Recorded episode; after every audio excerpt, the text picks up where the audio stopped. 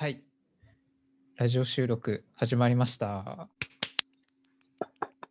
HR ブレインでフロントエンドエンジニアをやっているちゃんかつです。HR ブレインでサーバーサイドエンジニアをしているホッシーです。はい。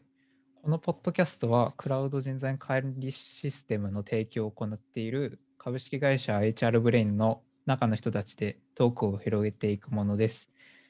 で、今日のテーマを発表する前に、えー前回のエピソードでタイトルを何にしようかというのを僕とホッシーさんとアンディさんアンディアンディさん、アンディさんの3人で考えたんですけど、最終的に決まりました。で、タイトルが脳内ラジオになりました。脳内ラジオっていうのは脳が HR ブレインのブレインで脳で、その人たちの中を覗くみたいな。中を覗く？中をの人たちのラジオだから脳内ラジオみたいな感じで、なんかしっくりきたんじゃないかなと思って気に入ってます。アンドゥさんありがとうございます。今いないけど。ありがとうございます。はい。ということで、えー今日のテーマを発表します。えー今日のテーマが HR ブレインの CTO と話す HR ブレインの今とこれからということで、今回ゲストとして、えー弊社の CTO の鈴木雄大さんにお越しいただいています。よろしくお願いします。はい、よろしくお願いします。鈴木お願いします。なんてお呼びしたらいいですか？鈴木さんで、鈴木さん。嘘でしょ？ラパンさんじゃなくていいですか？大丈夫です。じゃあ、す鈴木さん、ラパンさん。鈴木さん。え、どっちですか、結局？あどっちでもいいですよ。じゃあ、ラパンさんで。これ、ラパンさん、なんでラパンって言うんですか？なんか、あの、鈴木っていう名字で、まあ、いろいろあるんですけど、鈴木の軽自動車にラパンっていう種類があるからってだけですね。それは言われて長いんですか？ラパンという名前を付けられて。もう8年になります。な 長い。もう何とも思わないぐらいの長さですね。ラパンって言われて。そうですね、そうです。はい。僕も基本ラパンさんとお呼びして、もう社内の人も基本ラパンさんって呼んでますね。そう名前で呼ばれるとびっくりしましたね。逆に。まあ、鈴木多いんで、そうですよね。わかる。僕もちゃんかつさんと呼ばれてますけど、最初入りたての時、今パーソナリティしてる星さんに山本さんって言われて、ああ、山本さんみたいな。だ誰だみたいな一瞬なった記憶があります。ということで、CTO のラパンさんと今日はよろしくお願いします。はい、よろしくお願いします。では、HR ブレインで CTO を今やられてると思うんですけれども、その経緯というか、そのラパンさんの簡単な自己紹介兼ねて経緯を説明していただければなと思います。まあ、CTO の経緯というよりはもう入社の経緯になっちゃうんですけど、はい。まずその新卒で入った会社の最初のチームのうん。PM というか事業部長というかが今の社長の代表をしている堀ででそこからの付き合いがあってまあいろいろあって入社したっていう感じですね。うん。で、と、入社のタイミングとしては、えっと、10番目の社員で3人目のエンジニアでした。で、なんやかんやって CTO をやってる感じですね。入社時点で CTO だったんですか？いや、入社半年くらいですかね。入社半年とちょっとくらいだったと思います。なんかエンジニアがを増やしていこうっていうタイミングで、ちゃんと誰かエンジニア、CTO とか立てるみたいな話もあり、なったっていう感じですね。CTO ってどんなことをやってるんですか？まあ、うちで言うと、えっと、別で VPOE がいるので、VPOE の川田が基本的にはマネジメントとか人からのところは全体的にしていて、何やってるかって言われるといろいろやってるんですけど、プロダクトをどう作るかとかの大枠とかは自分が作ることが多いかもなとは思ってます。ただ実際としてはもう CRE に近いようなお客さんが SSO をうまくできないっていう、なんか SSO の設定うまくできませんって言ったら自分もお客さんのミーティングついてったりもしますし、うんなんか本当に何でもやってる感じですね。コードも書きますし、レビューもしますし。弊社いろいろサービスありますけど、ラパンさん全部まんべんなく見れて見てるんですか？最近リリースされたと組織分析っていう機能があるんですけど、それ以外は多分全部自分が触ったプロリクエストは全然入ってる、がっつり入ってる感じうんだと思いますね。ありがとうございます。はい。じゃあ逆にそんないっぱい結構やることが多くて大変だなって僕いつも社内から見てるんですけどラパンさんのことを。はい。逆にこういうことは他の方にお任せしているとかこういうのは CTO を逆にやらないよというのはあるんですか？なんですかね、集中して一つのプロダクトをやることに関しては、その今、チーム構成みたいな、あのいろんなチームを作って、開発チーム分けてやってるんですけど、細かい1機能については、チームの方にお願いすることが多くて、どちらかというと、自分がやってるのは特になんか間と間をつなぐ雑務みたいな、ここのプロダクトとここのプロダクトをなんかうまくデータとしてどう連携させておこうとか、なんかそういうところを特にやってる感じですね。なので、ドメイン集中してガツっていうのはお願いするようにしてます。いやもう、三勝さんには自分の書いた雑なコードをめちゃくちゃ直してもらったので、テストを全然書いてないコードをテスト死ぬほど書いてもらって、確かにテストはちゃんと書いていきたいですねすすいません。いやすいません いやいやラパンさんは HR ブレインの技術的なところの全体像を見てるって感じなんですかね。だと思ってはいます。はいうん、まあ細かいところも最近わかんなくなってきましたけどね、あの本当に、なんていうか、インフラの細かい必要の設定どうなってるとか、この辺とかは徐々にわからなくなり始めてる感じがありますね。なんか、ちょっと前までは、全部のレポジトリの中で、あの社内で2番目くらいに詳しい人になろうと思ってたんですけど、2番目、うんまあ社社内で一番はさすがに無理だな、専門家がいるのでと思っていて、うん全体像をチーム外の人として全部ある程度詳しい人にはなろうとは思ってましたね。なんか詳しくなるために 何かしてたんですか？いや ?2 番目に詳しくなるため。コードを読むに尽きる感じだと思います、じゃあ、コードを読む力をより上げるために何かやってたりしてたんですか？休日にできるだけコードを触って個人プロダクト作るとか。そんなに特別なことはしてない。それに時間を費やしてるくらいですね。ちゃんとコードを読む時間をちゃんと取って読む感じですね。あとは、あの、読むって言ってもコード全容を把握してる必要はなくて、多分インアウトがちゃんと分かってればいいと思ってるので、その API のスキーマどうなってるかっていうのと、それがデータベースにどういう形で保存されるかっていうのと、その AP サービス間の通信がどういう内容をしているかっていうのさえ分かれば、まあ、中身のコードはある程度想像つくのでっていうところもありますね。ちなみに、イスコのことって聞いていいですか？あ全然大丈夫ですよ。大丈夫ですか？ラパンさん、どれぐらい前からかわかんないですけど、最近連続でイスコンに出られてて、イスコンは、何年だろう、6年くらい連続でずっと出てて、2014年くらい、イスコン4くらいの時から出てるので、6回目かな、へえ6回くらいずっと予選に出てます。イスコン何かって何の略でしたっけ？いい感じにスピードアップするコンテストです。そうでした、そうでした。どういうことをやるんですか？すごい、なんか昔ので言うと雑なサーバー、サーバーだけなんですけど、基本的にはサーバー、まあ、フロントもあるんですけど、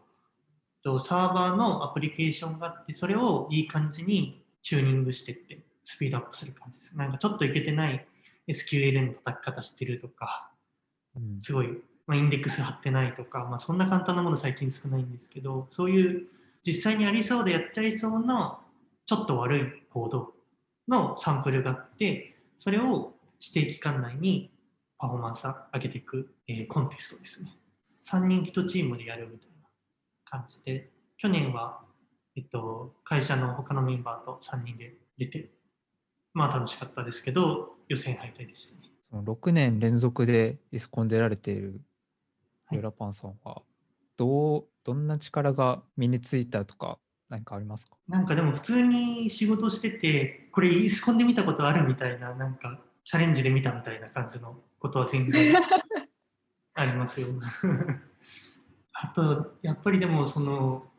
エンジニアって普段働いてて、毎日がベストコンディションじゃなくてもなんとかなると思ってるんですよ。6割の日が週に1回あってもなんとかやっていけるじゃないですか。でも、イスコンはその日がベストパフォーマンスじゃないといけなくて、それってしんどいなと思います。その日に開発のピークを持っていくというか、なんというか、その、二日酔いとかで行っちゃダメですもんね。もうそうですよね。もう自分も最近は前日は変なもの食べないって決めてて、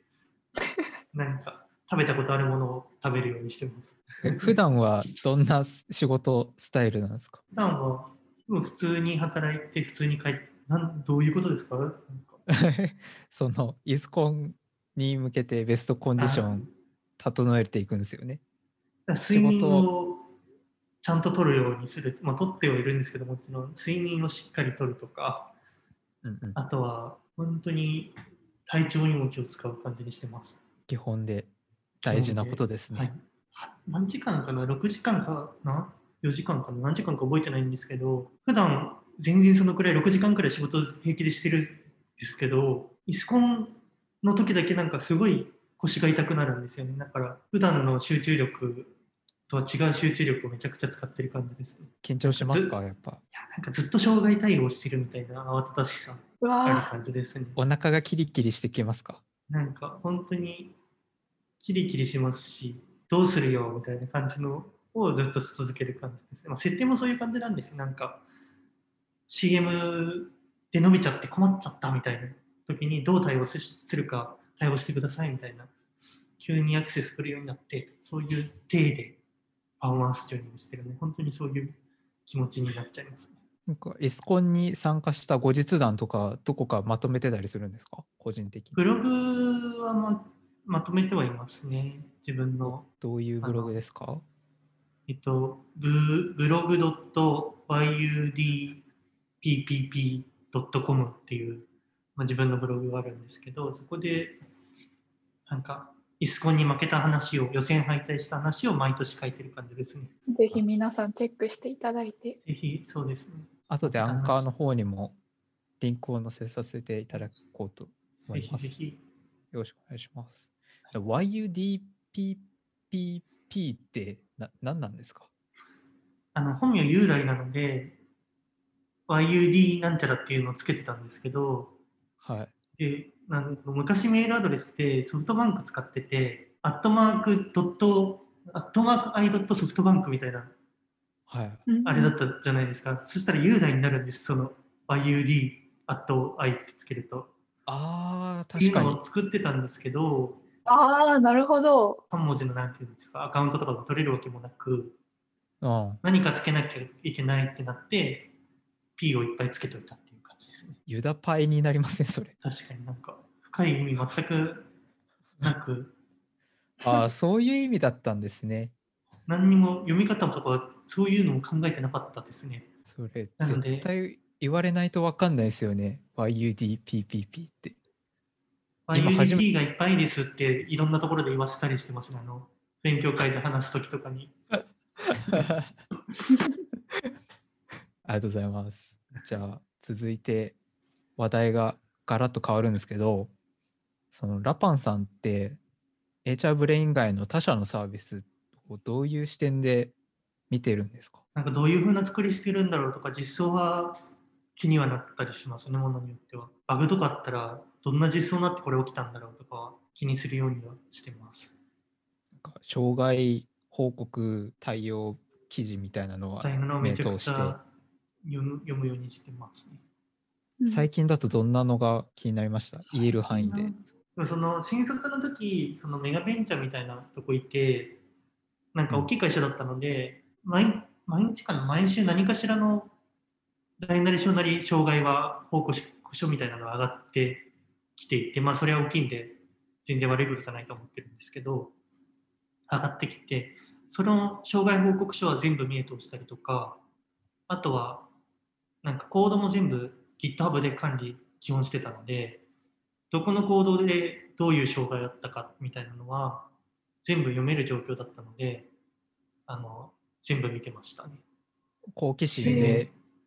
全然関係ないそうですねプロジェクトのアプリケーションがバグったみたいなのがあったら、なんかそこ見て、そういうのを見て、好奇心あで、まあ、今度自分はこういうことしないように気をつけよう気をつけようって、そうですね、日々思ってましたね。なんか、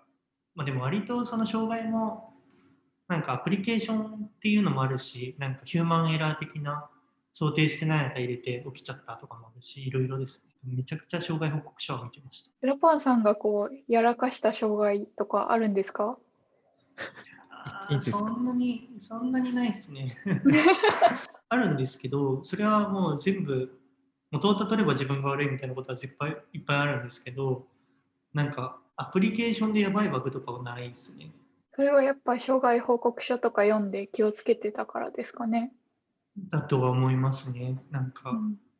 あこれ見たことあるぞっていうのが、やっぱこれもあれと一緒ですけど、あるので、そうですね。インプットして、それを反映していく感じですね。イスコンにも活かせそうですよね。そうですね、そうですね。楽しいので、ぜひイスコン出てください。わかりました。じゃあ続いて HR ブレインの技術の現状とこれからどうしていきたいのかっていうのをラパンさんにお聞きしたいんですが。技術の現状で言うと、あんまりあのラジオ始まったばっかりでどういう技術使ってるかはもう話してないと思うので、改めてうん話させていただきますと、サーバーサイドの言語は基本的には Go を使って書いています。でフロントエンドは基本的には React TypeScript、Redux の標準的な React アプリケーションをしたいと思って作っていて、一部の LP などは Next を使ってます。インフラが GKE で動いてます。っていうのが超ざっくりの現状になります。SDK のことって話せますっけ？あ、SDK も全然話せますよ。SDK っていう、その、なんていうんですかね、共通メニューとかグローバルメニューみたいなものがあって、いろんなサービスで埋め込むものとかは、えっと、Web コンポーネントでどうしてもやりたくて、React だと別のサービス、React じゃないのを使った時に動かなくなっちゃうというか、また同じようなものを書かなきゃいけなくなっちゃうので、そういうの嫌で、SDK は、えっと、Web コンポーネントで、えーっと、ステンシルっていうアイオニックでしたっけ？アイオニックが作ってるあのアイオニックのベースにあるビルダーみたいな感じなんです。Web コンポーネントビルダーみたいなニュアンスだと思うんですけど、コンパイラーか、コンパイラーですね。みたいなのを使って作ってます。なんかいい感じに吐き出してくれて、超便利なんですけど。Web コンポーネンツ取り扱うライブラリいろいろ試してみたんですけど、個人的にもステンシル JS がめちゃくちゃジェネレートもしてくれるし、そのなんか本当に伝えるとか。めちゃくちゃ便利でしたね。なんか、それもブログに検証したやつあげてるんですけど、本当になんかハマって最初作るときは。でも、ステンシルがすごい良かったです。うちの使われ方だと。技術検証とかはどういう感じにやるんですか？ラパンさん最初って技術検証めちゃくちゃやったんですよ。でも、そのやっぱり新しい技術入れる人は、割と新しい技術を入れたい人がちゃんと調べて、まあ、そんな反対とかはないんですけど、どこがいいかっていうのをちゃんと教えてもらうようにはしてるかなとは思ってます。で、えっと、技術検証どうやったかっていうと、でも、割と、その Web コンポーネントとか選んだとき、ステンシル選んだときは、そんなにそもそもコードの規模が大きくならないとは思っていて、やりたいことはシンプルだったので、最悪ステンシルがなんか古くなってもというか、あんまり人気も出ず死んでいくようだったとしても、そこは最悪フルスクラッチで書き直せば済めるような量にはなってるのかなと思ってて、新しい技術入れるときも、その捨てやすいところから試すっていうのが楽で、SDK とかちょうど良かったのかなとは本当に思ってます。新しい技術の話が出ましたけど、はいこれからじゃあどういうふうな技術を入れていきたいとか、こういう方向性を目指していきたいとかってありますか？自分個人としてなんかトップダウン的にっていうのはそこまでなくてみんながやりたい技術を教えてもらってそれでいいものあったら拾っていきたいっていうところが大きいですね。で個人的には今、えっと、マルチレポジトリっていうんですか？マルモノモノレポじゃなくてレポジトリがいろんなサービスあって動かしてる段階ででローカルで起動するときとかいろんな Docker を裏で動かしてからじゃないと試せないみたいな状況でだったりとかコンフィグファイルも散らばっててなんかインフラの変更するときに全部のレポジトリ30レポジトリに似たようなプルリク出さなきゃいけないみたいな辛い現状もあってモノレポとかどうなんだろうとかは思ってます。ただなんかモノレポもモノレポでなんか権限周り本当に大丈夫かとかいろいろ考えなきゃいけないことがあるのでその辺がちゃんと解決できたらモノレポにしていきたいなとは思ってますね。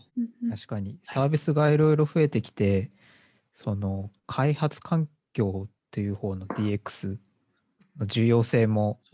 めちゃくちゃ高まってきてますもんね社内で。本当になんかそんな感じがして、やっぱり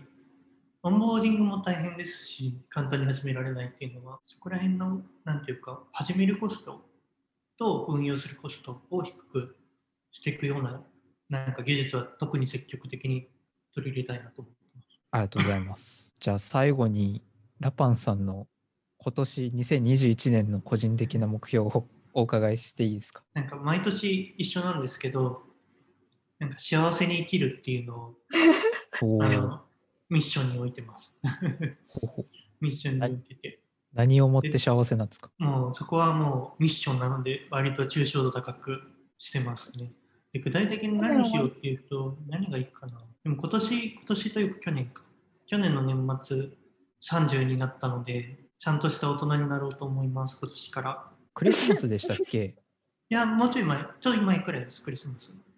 去年は目標達成できたんですか？去年は幸せでした。もうあよかった。毎年幸せに生きてます。私も幸せになれるといいですね。そうですね。えなんかこれでももうちょっとあれですか、エンジニアチックな目標がいいって感じですかね？うん、いやいやいやその方がなんか格好つくんじゃないですか？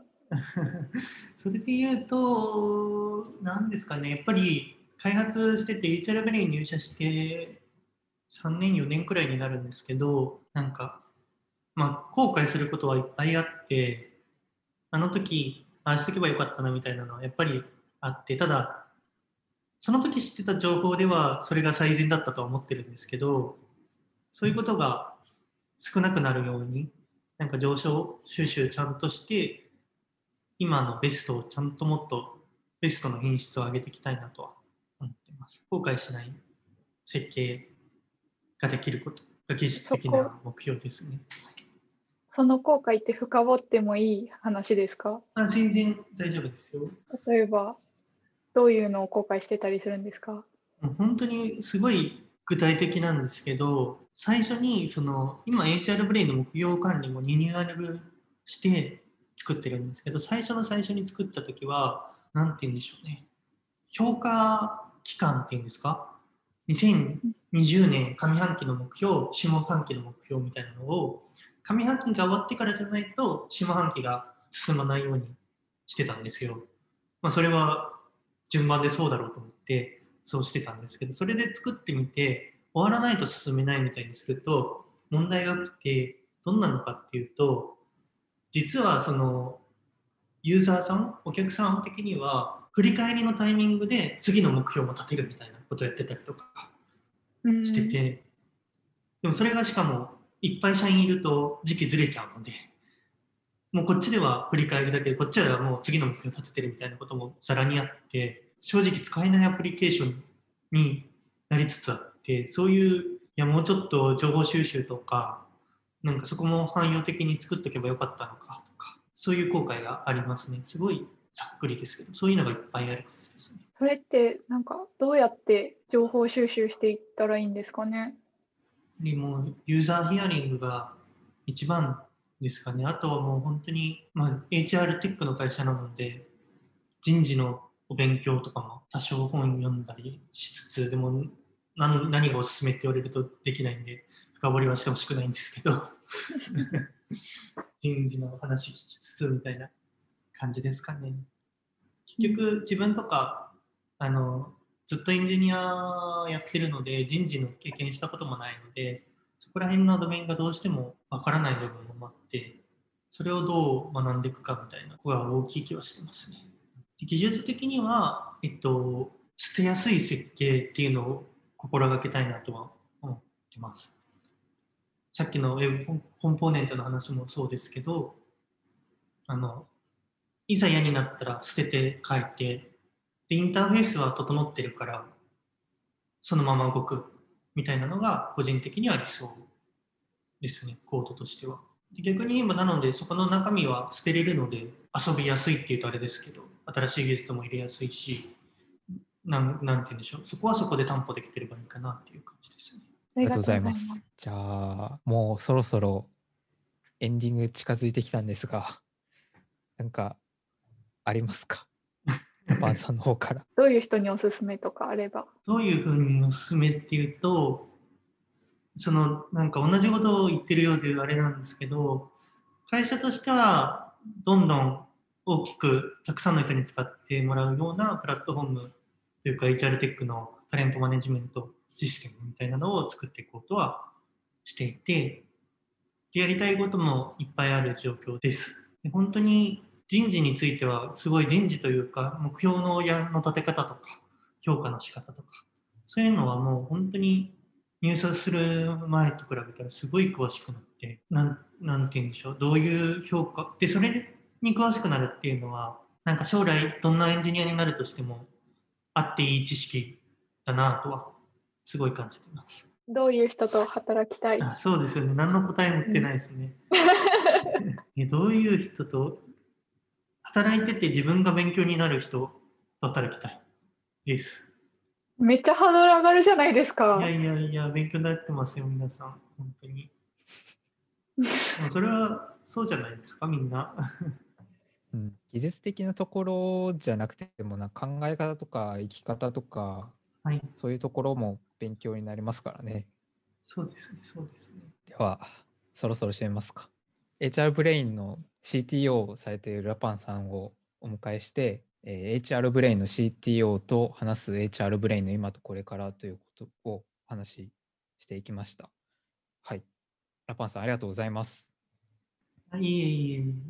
はい。で、次回の放送なんですけれども、僕、シャンカツは一旦お休みさせていただいて、次回、えーホッシーさんとアンドゥさんのお二人に